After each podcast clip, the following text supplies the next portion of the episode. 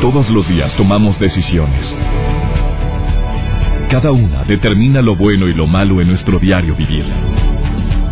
Hoy toma la decisión de llevar una vida plena escuchando. Por el placer de vivir con el doctor César Lozano. Reflexiona junto a nosotros y aprende las técnicas más eficientes para hacer frente a las circunstancias difíciles de la vida.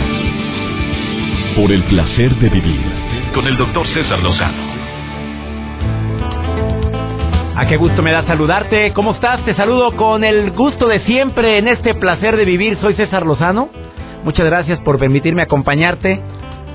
Y sobre todo porque todos los temas que compartimos los hacemos con tanto gusto, siempre pensando en que te puedan ayudar precisamente a eso, a disfrutar más el placer de vivir. Imagínate el tema del día de hoy, las herencias. La mejor herencia se deja por escrito. Ah, como admiro a los padres que se preocupan por el bienestar de sus hijos, pero a veces les dejan una broncotototota. No la rebatinga se pone a peso. Te voy a platicar algo que me enteré el día de ayer sin mencionar nombres ni ciudad, dónde fue. Pero esto es algo muy común o más común de lo que tú y yo nos imaginamos. Em, se muere el padre, queda la señora con eh, siete hermanos, ellos. El papá dejó que sean como tres terrenos, no mucha lana, porque el señor era muy previsor, pero él siempre le mortificaba, fíjate lo que decía el papá, que tu mamá tuviera que andarles pidiendo a ustedes para poder vivir, y se los decía una y otra vez, es más, hasta yo me enteré de esa frase, de que no, no a mí lo que me preocupa mucho es que yo me muera y que, iba a decir el nombre de la señora, no lo menciono, eh, ande batallando. Yo no quiero eso que tenga ella su casa, que tenga ella su, su el dinero mínimo que mensualmente le estén entregando un dinero del fruto de los ah, intereses que por cierto están bajísimos, pero pues le están entregando algo y que no haya necesidad de pedirle nada a los hijos. Son siete hijos muy buenos todos, decía el Señor, todos me salieron buenos, bien chambeadores, bien trabajadores, muy honestos. Se muere el Señor hace seis meses, siete, a ver, ahora en este mes son siete meses la rebatinga de la casa, la señora ya la andan echando fuera para mandarla a una casa del reposo donde mamá vas a vivir más a gusto, aparte yo te la pago, pero yo me quedo con la casa.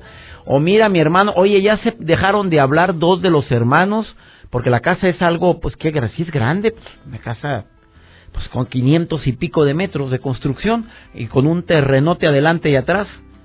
Además, dos camionetas que dejó el señor y a otros terrenitos más, una rebatinga yo le decía, bueno, pues mamá, ¿para qué batalla? Iba a decir otra vez el nombre de la señora. Doña Leonor, no se llama así, punto. Costumbre yo de que no puedo decir la, la historia sin mencionar el nombre. A ver, eh, doña Leonor, ¿para qué, ¿para qué batalla? Este, vaya usted, saque el testamento. ¿Cuál? ¿Cómo que no dejó tu marido testamento?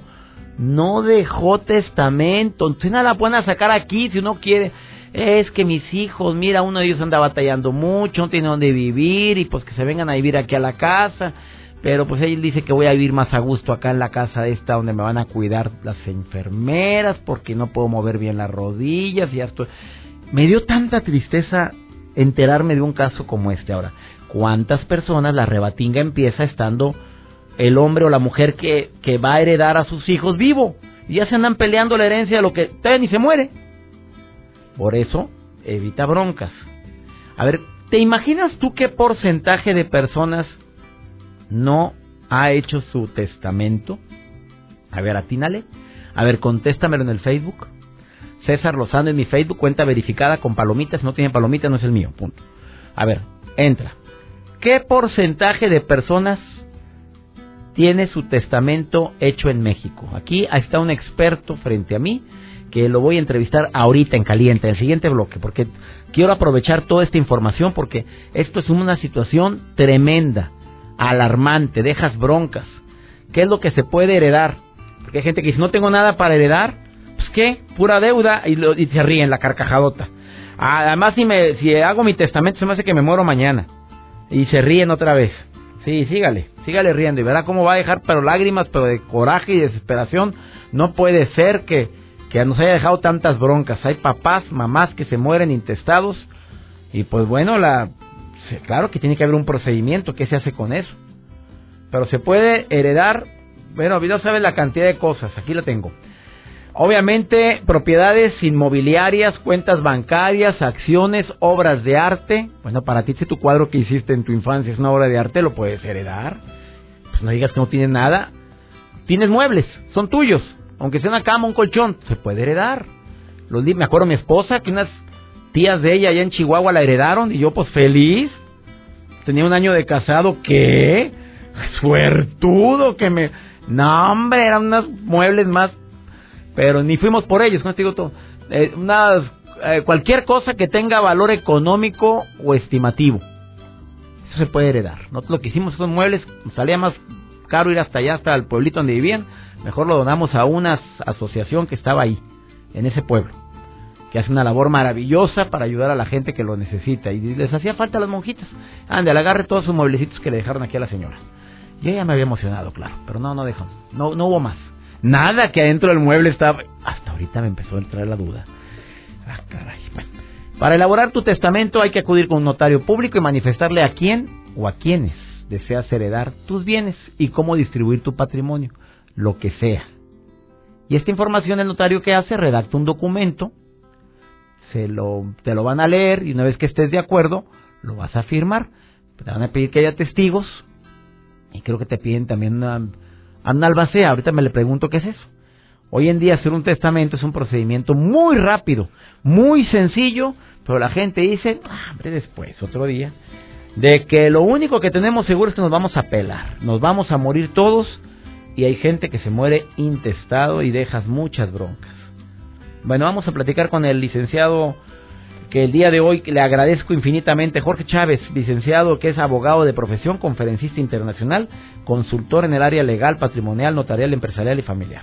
Y nos viene a decir, así, eh, situaciones dramáticas de que él está enterado de, de personas que, que dicen, no puedo creer que esto haya pasado por no haber dejado testamento.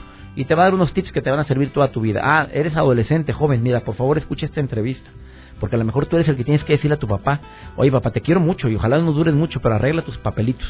Arregle usted lo de la casita, nada más tiene la casa, bueno, arréglala. ¿Cómo se queda? Para no, que no haya broncas en esto. Oye, ¿sabías tú que estás casado y si no dejas arreglado el testamento, pues tus hijos son los prioritarios más que tu esposa? ¿Lo sabías? A menos de que lo hayas dejado por escrito. Por este, tenga mucho cuidado. No vaya a pasarte lo que la historia que te acabo de platicar. Vamos a iniciar este diálogo con el licenciado Jorge Chávez después de esta pausa. Por el placer de vivir con el doctor César Lozano.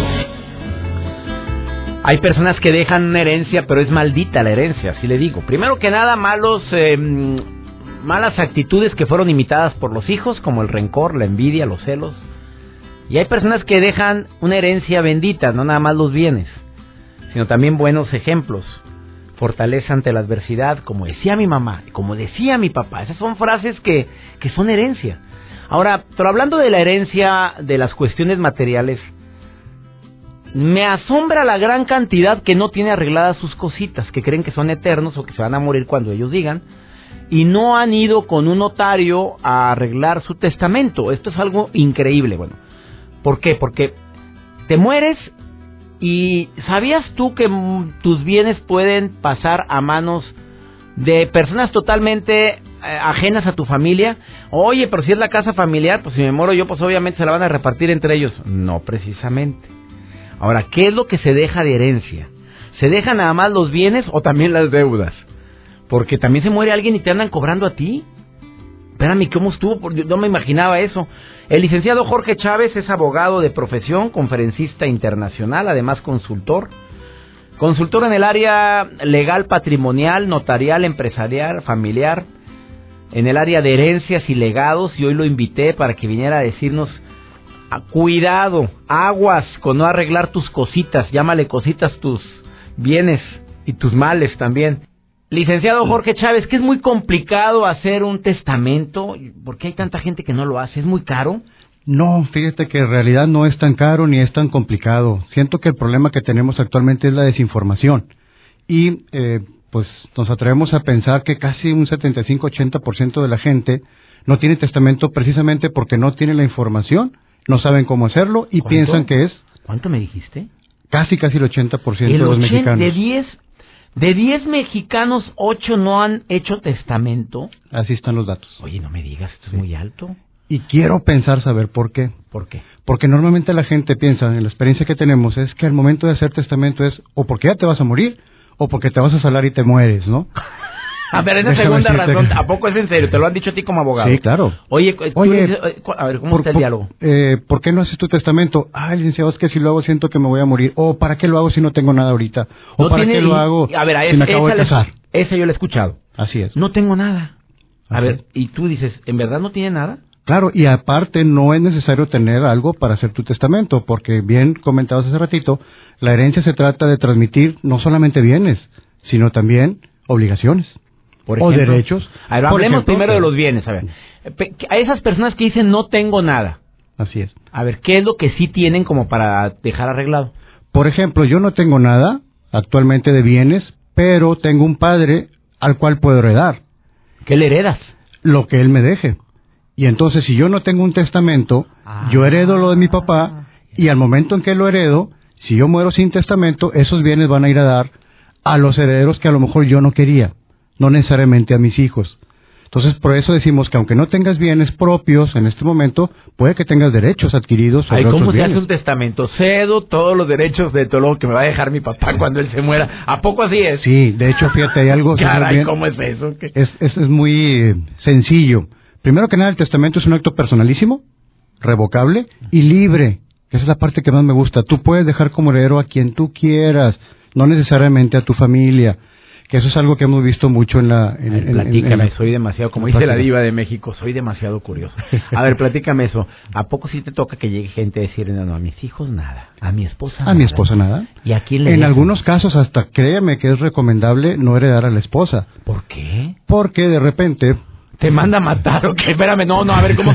Ay, ¿por qué te ríes como licenciado? A ver, dime la verdad. Es la realidad. Mira, A ver, a ver. a- Si alguien quiere proteger Ajá. su patrimonio, en nuestro punto de vista legal, que conste que estamos hablando del punto de vista legal, como tu testamento es libre, tú puedes dejar como heredero probablemente a tus hijos. Porque si dejo como heredera a mi esposa y yo me muriera ahorita joven, pues mi esposa probablemente pudiera rehacer su vida. Y a lo mejor pudiera en un momento dado pues, Encontrarse poner en a cierta riesgo personita o que- encontrar cierta personita que ponga en riesgo los bienes. Pues ven a la viuda bien pesuda. Claro. Y dice, Oye, vamos a iniciar un negocio. ¿Cómo ves, mi amor? Hacemos un negocio tú y yo, chiquita. Eh, no, pero es que no, nomás tengo el dinero de José Juan, que en paz descanse. Claro. Y sopas. Así es. Dejaste a los hijos bailando en la loma. Entonces, mi patrimonio lo puedo proteger si dejo directamente a mis hijos. O, Pero pues, espérame, pero si es conveniente eso, en serio, decir, dejo de heredero a mis hijos y si los hijos salieron más colmilludos que la fregada dejan a la mamá ahí sin nada. Vamos a pensar en lo siguiente. Acuérdate que el que hereda, hereda solamente sus bienes, lo que me pertenece. ¿Qué me pertenece?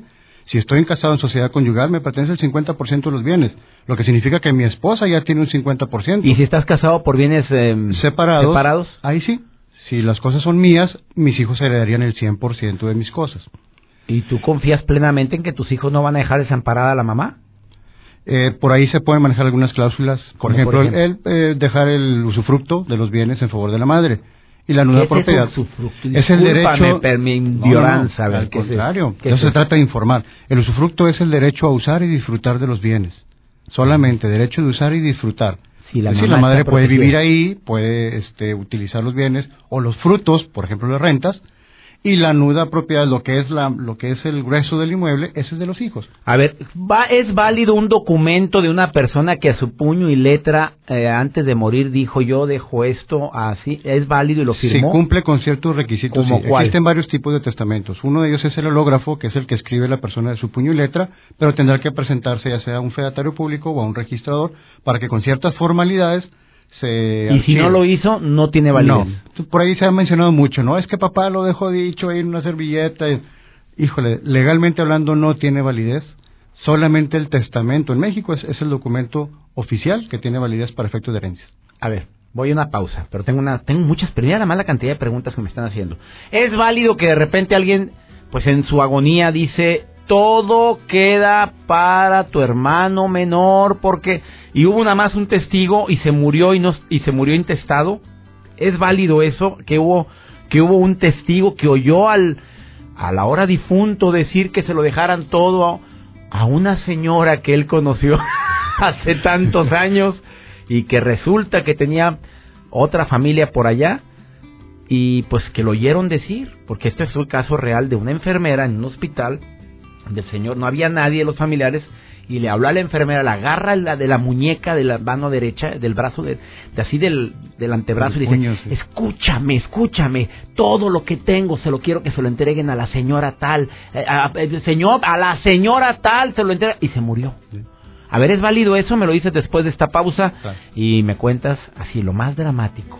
Esas historias como que platicas cuando vas a reuniones y que la gente, a ver, cuéntame abogado, ¿qué es lo más dramático que te ha tocado ir de herencias y de y de pleitos de así lo, que digas, no puedo creer esto, me lo cuentas. Claro que sí. Es que el chisme es sabroso de vez en cuando. Ahorita volvemos, no te vayas hablando de herencias, hablando de la herencia bendita o herencia maldita. ¿Qué, qué tema tan fuerte? Ahorita volvemos. Por el placer de vivir con el doctor César Lozano. Estamos hablando de la importancia de de recordar que la mejor herencia se deja por escrito. Dices que lo no tiene validez. Te, hice una pregunta antes de la pausa, licenciado Jorge Chávez. Sí. Eh, la pregunta es, bueno, en base a que el 80% de la gente muere intestada, o sea, no deja testamento. Eh, la primera pregunta, ¿es válido que hubo un testigo donde el señor dijo antes de morir que se dejara todo el dinero a tal persona? ¿Eso es válido? ¿Se tiene que respetar o no? Legalmente hablando, no. Legalmente hablando, la última voluntad de una persona debe constar por escrito, con las formalidades que marca la ley. Eh, haberlo dicho ante un testigo en realidad no tiene peso legal. tuvo que haber hecho eh, algún documento o por lo menos frente a alguna autoridad. Eh, hay algunos casos aislados, pueblitos pequeños donde no hay fedatarios, autoridades, hay algunos procedimientos. Ahí sí se procede, ahí sí se va. Pero siempre y cuando se haga ante una autoridad, ah. no ante un testigo. ¿Quién es la autoridad en un pueblo? Pues el comisariado general en los ejidos, o, por ejemplo, eh, el alcalde judicial, registrador público. ¿Un policía? No, mm, no, es autoridad. Estás viendo la tempestad, no No, no, César, te recuerdo, el, el, documento idóneo para hacer este, una herencia es el testamento. ¿El cura? No. Tampoco. No, esa es una confesión. A ver, ah, ¿el secreto de confesión? Tampoco. Pues menos el cura, imagínate, no, pues no puede, decir no, nada. No, puede decir nada, pues claro. A ver, ¿para qué anda confesando en el momento? Escoge a quién decirle. a ver, eh, licenciado Jorge Chávez, abogado, conferencista. Eh, cuando alguien muere y tenía una casita, pues casita mediana, tampoco es una mansión, y con sus muebles, sus, su automóvil, y tiene cuatro hijos y no dejó ningún testamento, eh, si nadie, eh, o sea, en ese momento, pues, ¿de quién es esa casa? De los, se las pueden repartir. La, ley, la ley dice de quién. Por eso decimos que la mejor herencia se deja por escrito, es decir, mi última voluntad por escrito, yo digo a quién. Si yo no digo a quién, no te mortifiques, la ley lo dice por ti y estaríamos ante un intestado. A ver, eh, ¿de quién sería? ¿Por partes iguales? Así es. La ley dice que si alguna persona muere intestada, sus primeros herederos, fíjate, esto es bien importante, ¿eh? sus primeros herederos son los hijos, los descendientes, directos. Si no hay descendientes, me voy a los ascendientes, que son nuestros padres. Si no hubiera padres, si no hubiera hijos, me voy a mis hermanos. Si no hubiera hermanos, me voy a los demás parientes. Eso es la cruz de la herencia que decimos nosotros. Y no sé si te fijaste en algo. ¿Y mi esposa? Pues es lo que te quiero preguntar. Espérame, pero ¿cómo que la ah, esposa? Te lo acabo de decir. Mis hijos, mis padres, mis hermanos y demás parientes. ¿Mi esposa es mi pariente? No. Legalmente hablando, ¿no? Por eso la herencia se distribuye entre aquellos que tienen nuestra propia sangre. La herencia sigue la línea de la sangre, entonces la esposa no tiene nuestra sangre y por lo tanto en un intestado, que quede claro, no entra directo, a menos de que yo en un testamento la deje como heredera. Pero en un intestado no entra directo, entran primero mis hijos, mis padres, hermanos y demás parientes. Como mayor razón, si mi esposa tiene ya el 50% de los bienes, pues ella tiene herencia. Entonces mis hijos heredan mi 50%. Mi papá murió intestado y mi hermano mayor se adueñó de todo lo poco o medianamente que dejó. ¿Qué será medianamente? Yo estoy de, no, no quiere que diga su nombre. Que su hermano mayor se quedó con todo. Pues habría que ver cómo, pero si el papá dejó o no dejó testamento. Si dejó testamento, pues el hermano mayor se los bailó a todos, ¿verdad? A ver, pregunta. A ver, pregúntame, por favor. pásame la llamada. ¿Cuál es la pregunta? ¿Doctor? Sí. Hola, ¿qué tal? Eh, mire, perdón, estoy un poco nerviosa. Eh, tengo una pregunta. Eh, mire, lo que pasa es que, bueno, una Una amiga mía, eh, su papá falleció. La, el primo de una amiga. Eh, el primo de una amiga. Sí, claro. Este, sí, no, no, no quisiera decir nombres para no entrar en detalles, pero eh, su papá falleció, entonces eh, tengo entendido por ahí que su hermano quedó como albacea, entonces, eh, pero ahí creo que están teniendo un problema muy fuerte porque su hermano no quiere este pues hacer lo que lo que se dijo yo le quería preguntar porque hay un, un video existe un video en donde se grabó al, al, al papá, ¿verdad? Diciendo que dejaba ahí como albacea a, a este. a- quiero preguntar a, si nos puede orientar el, el licenciado. Gracias, gracias por llamarme. No quiere decir tu nombre, ¿verdad? No, anónimo, por Gracias, favor. Anónimo. Gracias. A ver, ¿qué? ¿El albacea qué onda? Mira, el albacea también se tiene un poquito de eh, mala información. El albacea es el administrador de la herencia, es quien debe encargarse de cumplir con la última voluntad del testador. No significa que el albacea sea el mandamás. Y, y es muy común este caso, César, ¿eh? A Oye, ver, es que siempre nos piden, cuando yo hice mi testamento me pidieron, ¿quién es tu albacea? Así es. En este caso, bueno, es una persona de mi familia. No necesariamente, el albacea puede ser pariente o no. A ver, mm, no, no necesariamente. No, el albacea ser- puede ser una ¿Y persona qué ajena. función tiene el albacea? es administrar los bienes de la herencia durante el proceso para entregárselos al final al heredero designado por el testador. Entonces es un mero administrador. Quien decide, quien tiene la última voluntad son los herederos. Y el albacea puede que sea heredero o puede que no lo sea. A ver, el caso más dramático que te ha tocado, bueno, ¿Por dónde empiezo? ¿Por dónde empiezo? Oye, ya tienes bastante tiempo, amigo, más de 20 años. De 20 Lo años. que no hayas visto o oído. si Lo que tengo que callar, fíjate. A ver, ¿por qué? Por la desinformación. A ver, Mira, dime, lo más impactante que le sirva de, de, de aprendizaje al público. Por ejemplo, un día en la oficina eh, alegaban unos hijos que el padre le había donado una propiedad a la hija, y eran varios hermanos, y los hermanos venían muy compungidos que por qué el papá le había donado, donar es darle en vida, a la hija esa propiedad, que si todos son hijos, les tocaba a todos por partes iguales y no solamente a la hija. Y que si el papá iba a hacer o no el testamento, pues que tenía que incluirlos a Y el todos. papá estaba vivo. Porque así es la ley, Estaba estaba presente conmigo. Y, y fueron a quejarse delante del papá cuando es su voluntad. Así es, es un señor ya de cierta edad. Y obviamente... No digas que es cierta edad, abogado, porque se siente Más aludida de mucho. 70 años. No, pues está en la flor de la vida. Claro, luego, joven. Apenas. El problema era que los hijos se sentían con derecho legal a recibir todos los bienes por partes iguales. Y yo les aclaré y les decía que en un testamento el papá libremente pudiera decir a favor de quién dar sus bienes. En ese momento le estaba dando a una hija una propiedad en vida y estaba dictando un testamento para después de su muerte. Eh, tal fue el caso que los hijos no estaban conformes, que me atreví, créeme, me atreví a darles el código civil. Le dije, mira amigo, te lo presto el código, llévatelo a tu casa, dale una leída completita y si encuentras un artículo en el código que diga que tu papá está obligado a dejarles a ustedes la herencia, te juro que no te cobro honorarios por todos los trámites. Y no encontraron, pues no. No ha vuelto. Y deja tú, se llevó mi código. Licenciado Jorge Chávez, em, sí, sinceramente, ¿ha aprendido usted que la lana es canija? Bastante. Y también hemos visto otra cosa, César, no necesariamente la lana ni las grandes fortunas. Muchas veces a la hora de dilucidar una herencia saltan muchos problemas familiares, rencillas antiguas, eh, traumas de, de hijos, de infancia, este, en fin. Eh, sí nos hemos dado cuenta que las herencias, como dices tú, hay algunas benditas, pero hay algunas malditas. Y insisto, creo que es por la falta de información A ver, invita a la gente a que haga su testamento, Claro, por la favor. ¿Cuánto sale? ¿Cuánto cuesta hacer un testamento? Mira, un testamento, es más, hay hasta programas de gobierno. Que en todos los que en estados todos de la estados República, Hay un mes que es el mes del testamento donde el gobierno eh, subsidia los testamentos, eh, te pueden costar entre mil y dos mil pesos. Y que Y hay algunos de programas todavía más este, benévolos de los gobiernos municipales donde te cuesta nada. El testamento eh, no es costo, simple y sencillamente siento yo que es desidia. La mejor forma de dejar una herencia es por escrito. A ver, eh, licenciado Jorge Chávez, lo puedes encontrar en el siguiente, en la siguiente página web, www.jorgechávez.icp. ¿Qué quiere decir ICP? Instituto de Consejería Profesional. Punto com. Punto com. jorgechávez.icp.com o su Facebook ICP Jorge Chávez. Le contestas al público todo lo que Sí, tenga. claro, Ándale, personalmente. atáquenlo. Vámonos contra él. Pregunten lo que quieran. ICP Jorge Chávez es su Facebook. ¿Es que es homepage o es, tienes que autorizar que te pregunten? No, homepage. Ah, homepage. Además, dele like a la página y él le puede preguntar lo que quiera. Y vamos a morirnos a gusto. A morirnos felices. Ah, no, qué feo soy yo eso. No, pero falta mucho. vamos a una, vamos una...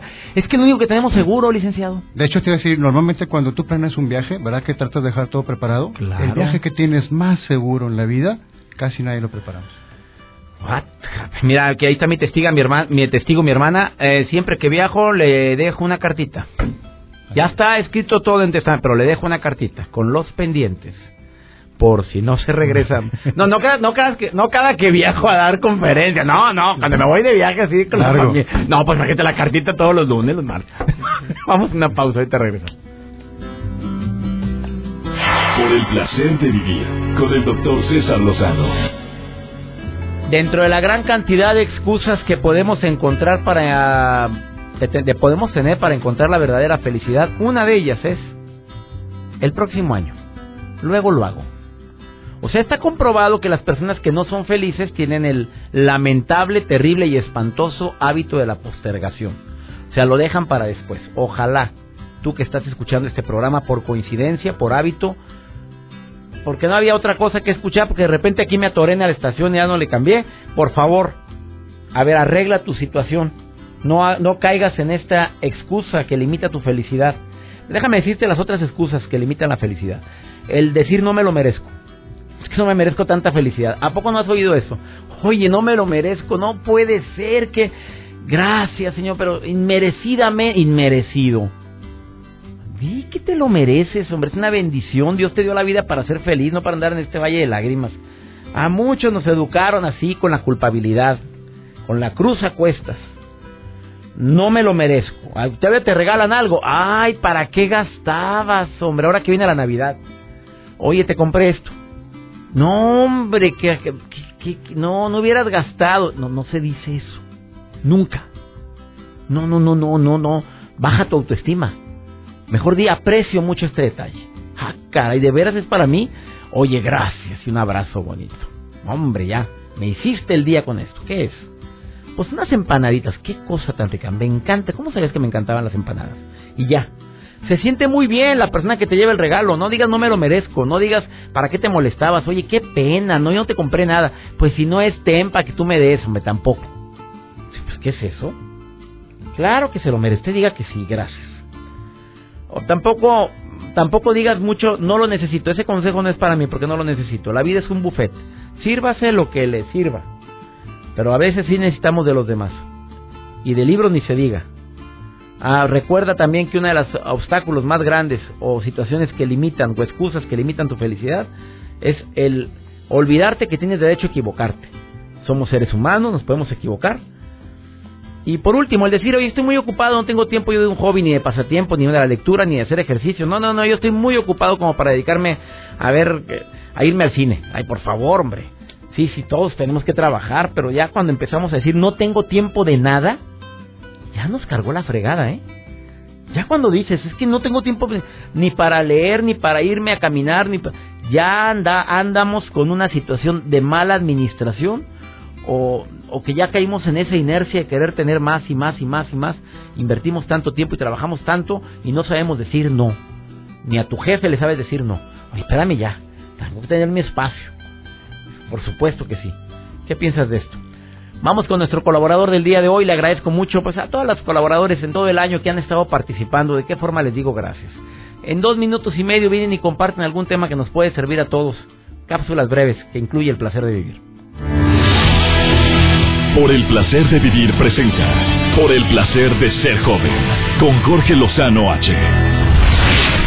Doctor, qué gusto saludarte como siempre. Recibe un fuerte abrazo y otro para todos los que se dan el tiempo de escucharnos en este espacio. Yo soy Jorge Lozano H. En la vida vamos acumulando experiencias, algunas buenas, algunas malas, pero de todas definitivamente aprendimos algo, como es el caso de todas o todos los exnovios que han pasado por tu vida. Si has tenido la experiencia de haber estado en una relación amorosa que no resultó, seguramente sabrás que despegarse de una persona no siempre es fácil. Tener una exnovia o un exnovio es como tener una piedra en el zapato. A veces te duele, a veces no la sientes y cuando por fin decides deshacerte de ella, a veces la extrañas. Pero la mayoría de las veces estás mucho mejor sin ella. Tú sabes que los exes vienen en diferentes formas, tamaños y actitudes. Aquí te comparto unos cuantos tipos de exnovios o exnovias a ver si identificas al tuyo. Número uno, el boomerang. El típico ex que no importa cuánto tiempo hayas pasado sin verlo, siempre regresa. Algunos te prometen que quieren volver a intentarlo, que esta vez será diferente, pero tú sabes que siempre es lo mismo. Número 2. El buen amigo. La relación nunca funcionó, no había mucha atracción física, pero se llevaban tan bien. De esos exes que resultan en una genuina y franca amistad y hasta se platican de sus nuevas parejas. Número 3. El villano. Desde que cortaron, ha sido el culpable de todas tus desgracias. No te deja avanzar ni se pone las pilas. Nunca tiene buenas intenciones, pero en el fondo de tu corazón te encantaría que las tuviera. Son de esas personas que te hacen sufrir, pero como quiera te cuesta mucho trabajo dejar ir. Y número 4. El más grande error. Esa exnovia o exnovio a la que todavía te encuentras en fiestas o reuniones y te preguntas, ¿cómo pude haber andado con él? Todavía te quejas con tus amigas y las regañas por haberte dejado hacer eso. Es el tipo de pareja que prefieres guardar en el pasado y que cuando te preguntan cuántos novios has tenido, casi nunca lo consideras. Encuestas realizadas indican que de todos los usuarios de Facebook que están actualmente en una relación en Estados Unidos, entre un 50% y dos terceras partes han tenido contacto con su exnovia o exnovio por esta red social. Te recomiendo que no vuelvas a tropezar con las mismas piedras y pienses muy bien antes de embarcarte en un viaje al pasado. No se puede vivir sufriendo por alguien que ya ha cumplido su ciclo en tu vida. Si el recuerdo de tu expareja todavía te tiene sin dormir, solo tienes dos opciones, o salir a recuperarla o recuperarte de ella. Yo soy Jorge Lozano H, ha sido un gusto saludarte y estar contigo en este espacio. Nos vemos en la próxima emisión de Por el placer de ser joven. ¡Ánimo! Por el placer de vivir con el doctor César Lozano. Hace un momento el licenciado decía que en todos los estados de la República Mexicana hay un mes que se incentiviza para que se haga el testamento, creo que es el mes de septiembre. En nuestro país durante el mes de septiembre se lleva a cabo una campaña para motivar a todos los mexicanos a no dejar broncas. Y eso para las personas que ya hicieron su testamento, pues ya tengan cierta tranquilidad, porque mínimo ya está estipulado qué quieres que se haga con tus cositas el día que se muera. Incluyendo, eh, déjame, no viene en testamento esto, pero sí es muy bueno que platiques qué quieres que se haga si tú llegas a estar en la, en la situación de muerte cerebral y deja por favor estipulado que se donen tus órganos Digo, tú no tienes ningún tipo de restricción en ese, en ese punto de, espiritual, religioso, yo no sé de qué, en tus creencias. Si sirven tus córneas, sirven tus riñones, mm, dejamos vida. Ah, públicamente, yo lo he dicho una y otra vez, claro, claro, y mi familia lo sabe. Llego a estar en una situación tal, vámonos a lo que sirva. Pues, ¿Para qué quieres? ¿Qué te llevas? Ni el cuerpo nos vamos a llevar cuando nos pelemos de aquí. Se, se done lo que sirva. Em, también deja estipulado si quieres eh, cremación o como le dicen, incinerarte. Bueno, usted quiere que deje lo dicho, a mí me quemas, a mí me dejas en un frasquito y en la sala de la casa para que no metas a nadie esta casa. Ahí voy a estar observando desde ese frasco quién entra y hay de ti. No, hay te pongan un nicho en la iglesia, hay que te dejen. O te quieres que no te, te da igual, pues sepúltalo, ahí está el espacio, hombre. Ahora se muere la gente y no tiene ni terrenito donde, qué, qué, qué bronca, ¿eh? Sí, sí, yo lo he vivido a través de algún tipo de familiar indirecto de que se muere y no tiene ni espacio y andan buscando a los pobres. Lo que hacemos con eso, ¿dónde lo echamos? Oye, qué problemón. Y todo por no ser previsor. Son cosas que deberíamos de arreglar porque es lo único que tenemos asegurado de que nos vamos a ir. Que nuestro paso por este planeta es temporal y que los que tenemos fe sabemos que viene algo mejor este es un ensayo, hombre, lo bueno apenas viene. Sí, a veces nos tomamos la vida tan en serio, tan a pecho, tan... Las broncas las agarramos como si fueran para eternas. Ah, hombre, esto nada más es un programa de paz. Disfrutemos la vida, honremos nuestra vida, honremos el cuerpo que nos mm, permite disfrutar la vida, cuidémoslo. Esto fue por el placer de vivir, qué alegría me da estar en sintonía contigo, gracias a todas las estaciones donde tengo el honor de ser transmitido a todos los que hacen posible que el programa se realice. Gracias Cintia González, muchas gracias a mi amigo Pepe Lara, y a todos los operadores de audio en toda la República Mexicana, en los Estados Unidos y en Sudamérica, específicamente en Argentina, en Apóstoles, El Dorado, Monte Carlo, Monte Carlo y Posadas, Argentina, donde me transmiten a través de Stereo Rey, Argentina. Ya nos vamos, tenemos una cita, ya sabes el horario, ya sabes la estación. Hoy en esta temporada tan maravillosa se supone que es cuando más paz, más armonía, más buena onda deberíamos de ser. Pero bueno, ahora que estamos iniciando este mes, el tráfico aumenta, las fiestas también, la necesidad de expresar el afecto a personas que hace mucho que no vemos también. Si hay necesidad de pedir perdón a alguien, pues es buena época. Es, hay necesidad de reivindicar tu camino, también es muy buena época para tomar decisiones. Le pido a mi Dios que bendiga tus pasos, que bendiga todas y cada una de tus decisiones y que nunca olvides que el problema más grave no es lo que te pasa, sino cómo reaccionas a lo que te pasa. Ánimo, hasta la próxima. Tus temas de conversación son un reflejo de lo que hay en tu interior. Y hoy te has llenado de pensamientos positivos al sintonizar. Por el placer de vivir con el doctor César Lozano. Escúchanos mañana con nuevas técnicas y alternativas para disfrutar de Por el placer de vivir con el doctor César Lozano. Con el doctor César Lozano. Una producción de MBS Radio. Todos los derechos reservados.